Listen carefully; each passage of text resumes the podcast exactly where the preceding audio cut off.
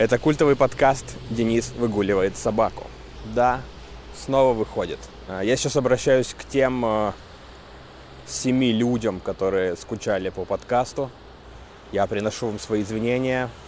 Простите, что пропал на полгода, но концовка 2021 выдалась такой насыщенной, что было не до лоу-фай монологов. Я бы мог вам сейчас пообещать, что подкаст будет выходить регулярнее, но, конечно же, это неправда. Но я сам очень хочу в 2022 заниматься подкастом больше, потому что лично мне он очень нравится. А я решил, что в ближайшие годы в кои-то веки постараюсь заниматься именно тем, что нравится. К тому же, за те полгода, что мы с вами не слышались, произошло очень много всего, и как будто контента хватит на много выпусков. В начале новогодних праздников я съездил на свою историческую родину, в Железногорск. И кто-то правильно в Твиттере сказал, что такая поездка обнуляет всю твою психотерапию, потому что ты приезжаешь домой к родственникам, и у них как будто хранится резервная копия твоего мозга, которую ты еще не обновил, не перепрошил, где еще нет осознанности и желания быть счастливым. Там все твои старые загоны, все твои травмы, все разрушительные способы жить. Хотя бы потому, что ты приезжаешь, и первые несколько часов твоего пребывания на родине тебе пересказывают, кто из ваших общих знакомых умер. То есть я обычно приезжаю в 5 утра на поезде, приезжаю домой на такси, обнимаюсь со всеми, ложусь спать. А уже, там, скажем, часов в 11 утра я просыпаюсь в своей комнате, где провел детство, надеваю какую-то чмошную одежду старую, которую мне покупали, чтобы я пошел в 8 класс, и она мне до сих пор велика. Я в этой чмошной одежде выхожу на кухню, мама передо мной ставит чай и дает кусок домашнего пирога. И вот пока ты такой размягший, уязвимый, она тебе рассказывает, что тетя Света с 3-го подъезда ехала молиться в коренную пустынь на своей машине, выехала на встречную, и все, тети Светы нет, она не доехала до коренной пустыни. Или вот бабушка Маша, которая работала в сельском магазине, которая тебя так любила, она тебе давала бесплатно конфеты, подворовывала для тебя. Помнишь ее? Ты такой, да. Так вот, она упала во дворе своего сельского дома и не смогла встать и замерзла насмерть. И ты ешь, слушаешь и думаешь, что хорошо, что ты поехал в начале новогодних праздников домой, а не в конце, потому что ты побудешь в Железногорске пару дней, вернешься, и у тебя еще будет время, чтобы отойти, чтобы снова стать человеком, который притворяется москвичом. Потому что я вот только вернулся из Железногорска, у меня впереди еще почти неделя праздников, и я планирую сделать что-то максимально московское.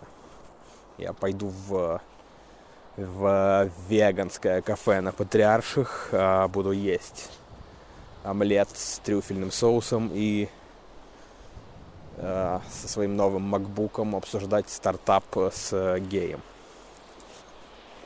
Это такая программа реабилитации лимиты, которая съездила на новогодние.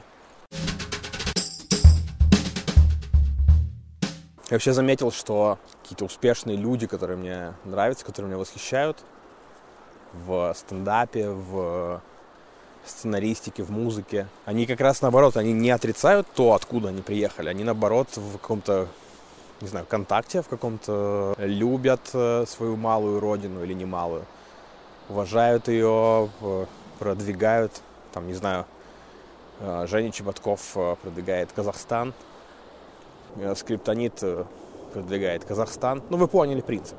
И я всю осень тоже думал об этом. Я тоже думал, что было бы прикольно стать таким амбассадором Курской области.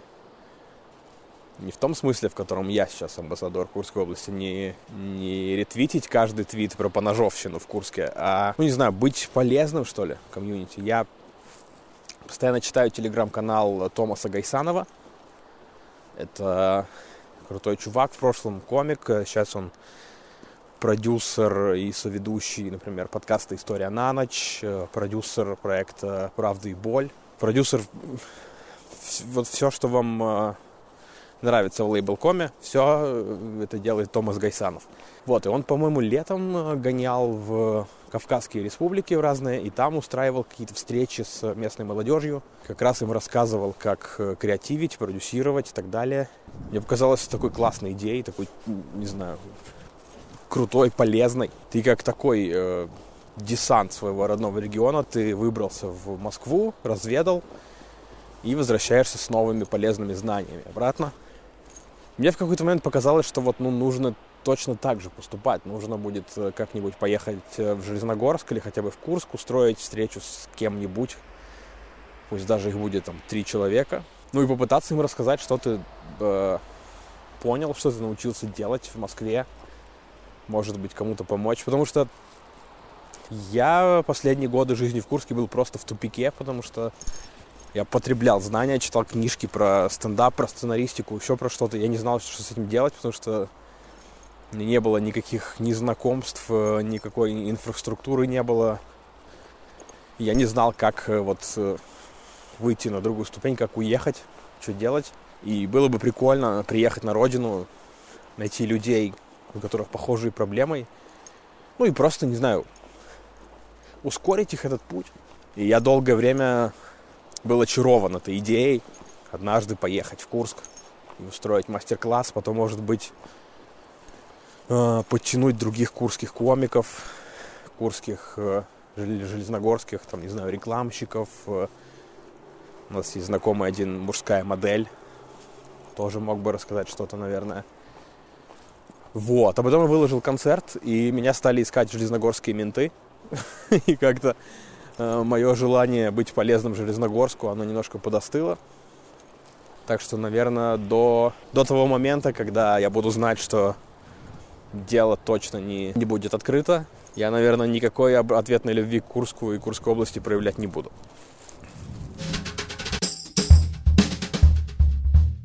Я продолжу экспериментировать с той частью подкаста, где я вас мотивирую подписываться и так далее. Постараюсь это делать ближе к началу, чтобы вы не успели дропнуть подкаст и все-таки услышали мои мольбы. Количество слушателей, как бы не скорбно было признавать, или зрителей, или лайкарей. Это правда важная штука. Это правда... Это, конечно, не все, но это важная мотивация продолжать что-то делать. Поэтому, если вам нравится подкаст, пожалуйста, не забудьте подписаться в Яндекс.Музыке, подписаться в Apple подкастах, в зависимости от того, где вы слушаете.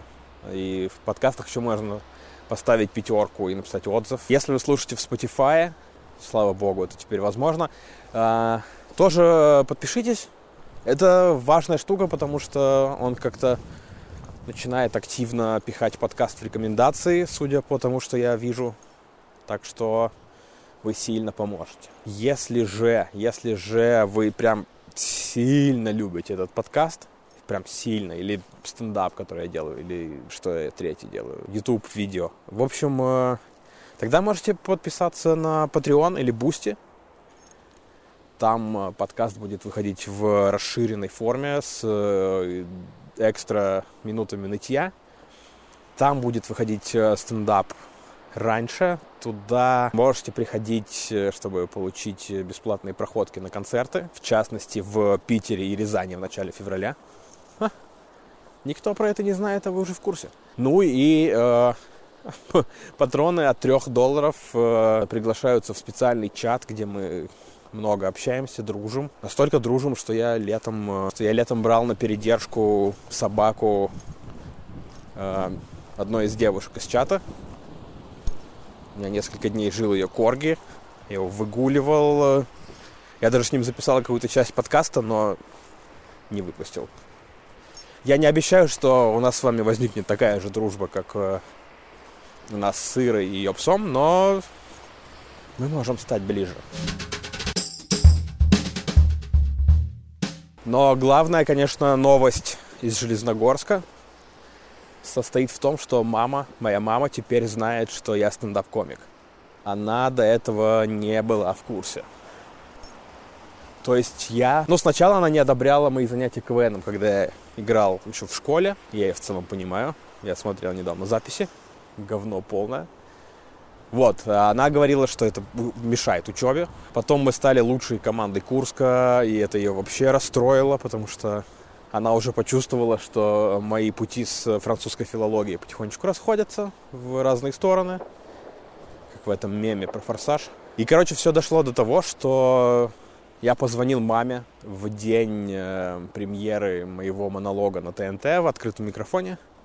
Я сказал: мама, я сегодня буду на ТНТ. Она сказала: ладно, и до сих пор не посмотрела. То есть прошло уже типа лет 5.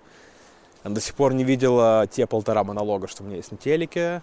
Ну и, в общем, я и решил, за отсутствием интереса и одобрения, я и решил не рассказывать об этом. И довольно долго, хорошо скрывал это, потому что мобильная связь неплохо работает. Мама звонила мне поболтать. Я был в Челябинске на вокзале. Покупал шаурму в ларьке «Успех-24» и говорил маме, что я вышел на бизнес-ланч своего офиса. Я просто, говорил такими обтекаемыми формулировками, типа: да я на работе. А я правда на работе. Я приехал выступать в Челябинске в потрясающем клубе «Брюки».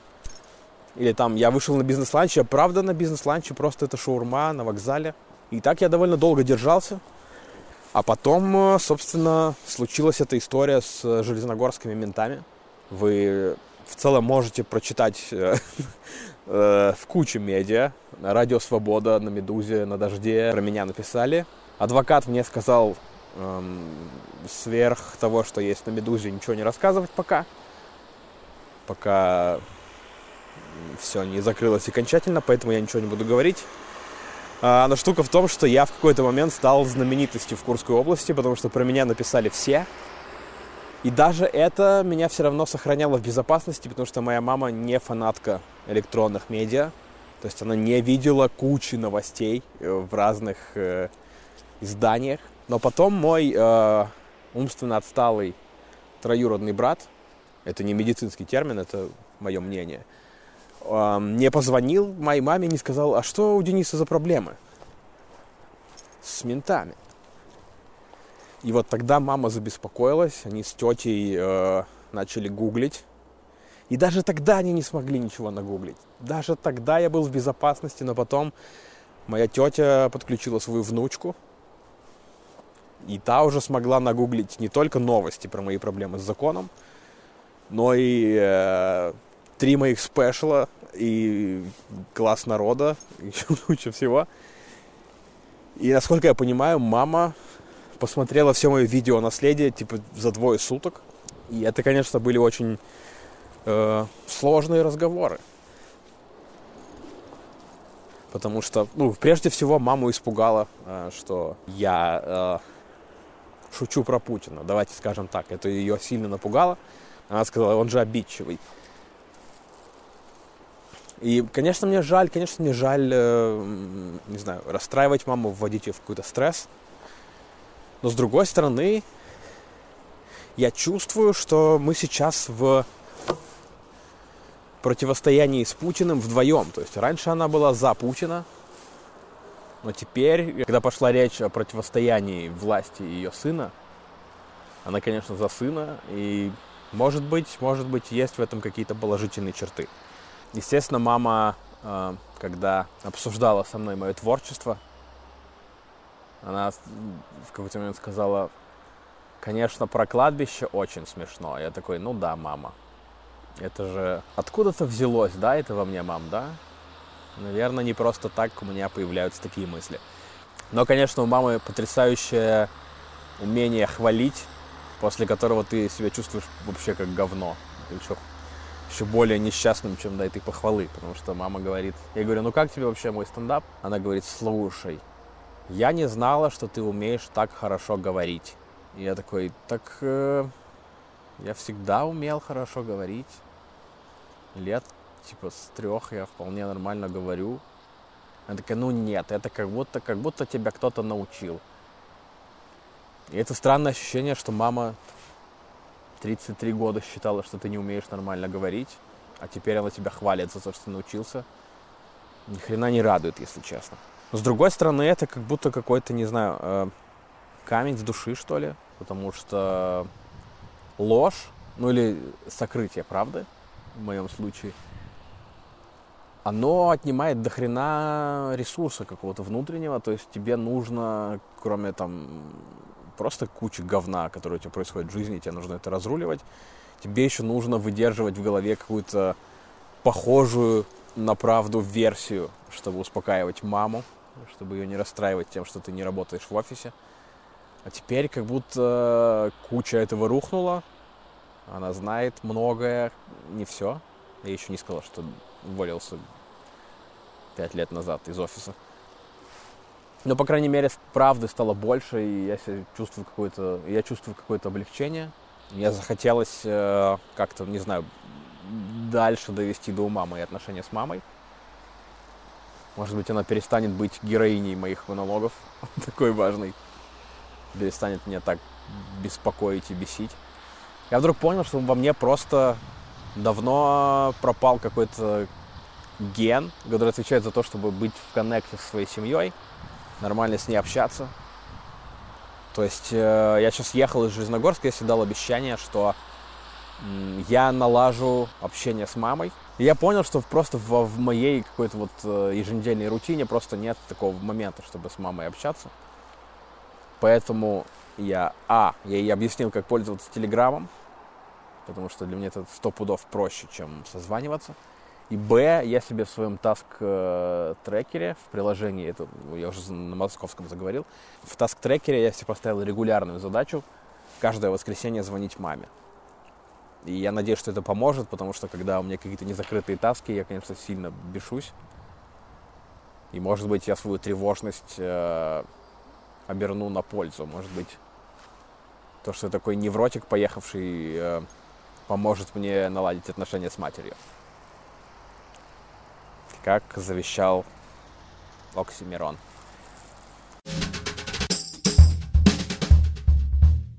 Вообще интересно, что это как будто, может быть, возрастная штука, что тебе хочется больше не разрушать, строить. Я не знаю, как это объяснить еще. Но просто я думал, что это мои заебы.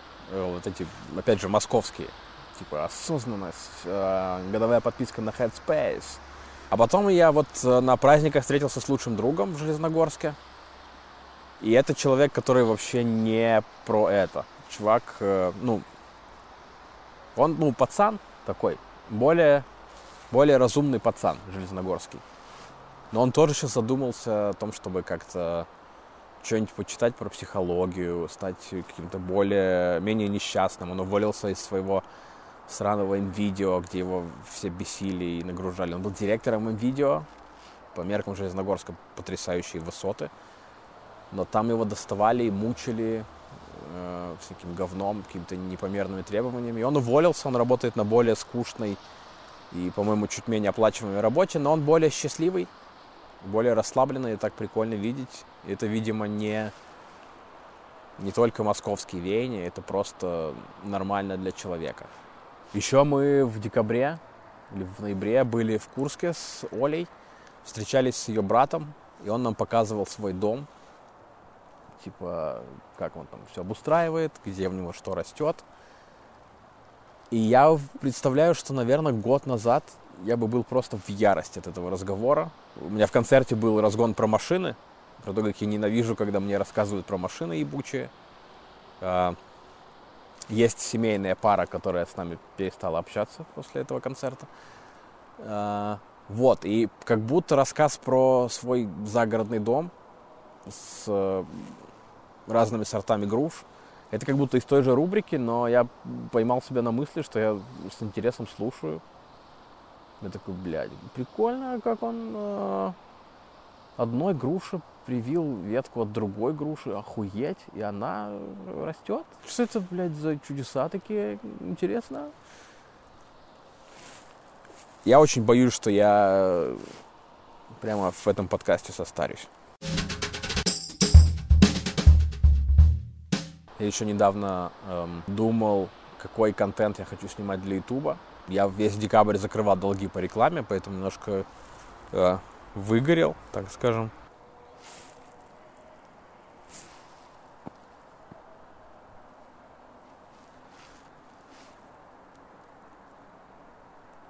Простите, тут ходили чуваки, которые шарили под лавочкой с фонарем. Решил при них не записывать подкаст. Так вот, я решил чуть более осознанно посмотреть YouTube, понять, что я там вообще смотрю. Потому что обычно я просто кликаю по рекомендациям и смотрю, и не смотрю, что я смотрел, так скажем. А тут я решил разобраться, что мне самому интересно на Ютубе. И я прям себе пару дней сделал такого осознанного. Я прям помечал в заметках, что я смотрю. У меня там около 50 обзоров сериала «Наследники». И много всяких видосов. Блин, из церкви поют. Там, видимо, рождественское что-то. Короче, я заметил, что я склонен смотреть всякие видосы про то, как люди планируют свою жизнь. Типа, как они организовывают дела в Notion, или как они пишут, если мы говорим про пишущих людей. Короче, какие-то такие штуки. Я понял, что мне бы хотелось такое делать. И, возможно, в наступившем году я постараюсь сделать какой-то такой контент. Я ожидаю драматического падения просмотров, потому что это явно не такой драйвовый контент, как насмешки над стариками и над хреновыми писателями, но я честно постараюсь это сделать хотя бы более-менее интересно. Ладно, в целом для стартового выпуска после возвращения это нормально. Я с вами прощаюсь. Напомню вам лайкать и подписываться. И если вы прям очень богатый человек, то подписываться на Patreon. Сейчас я дойду до церкви, мы попробуем послушать рождественские песнопения. И прощаюсь с вами.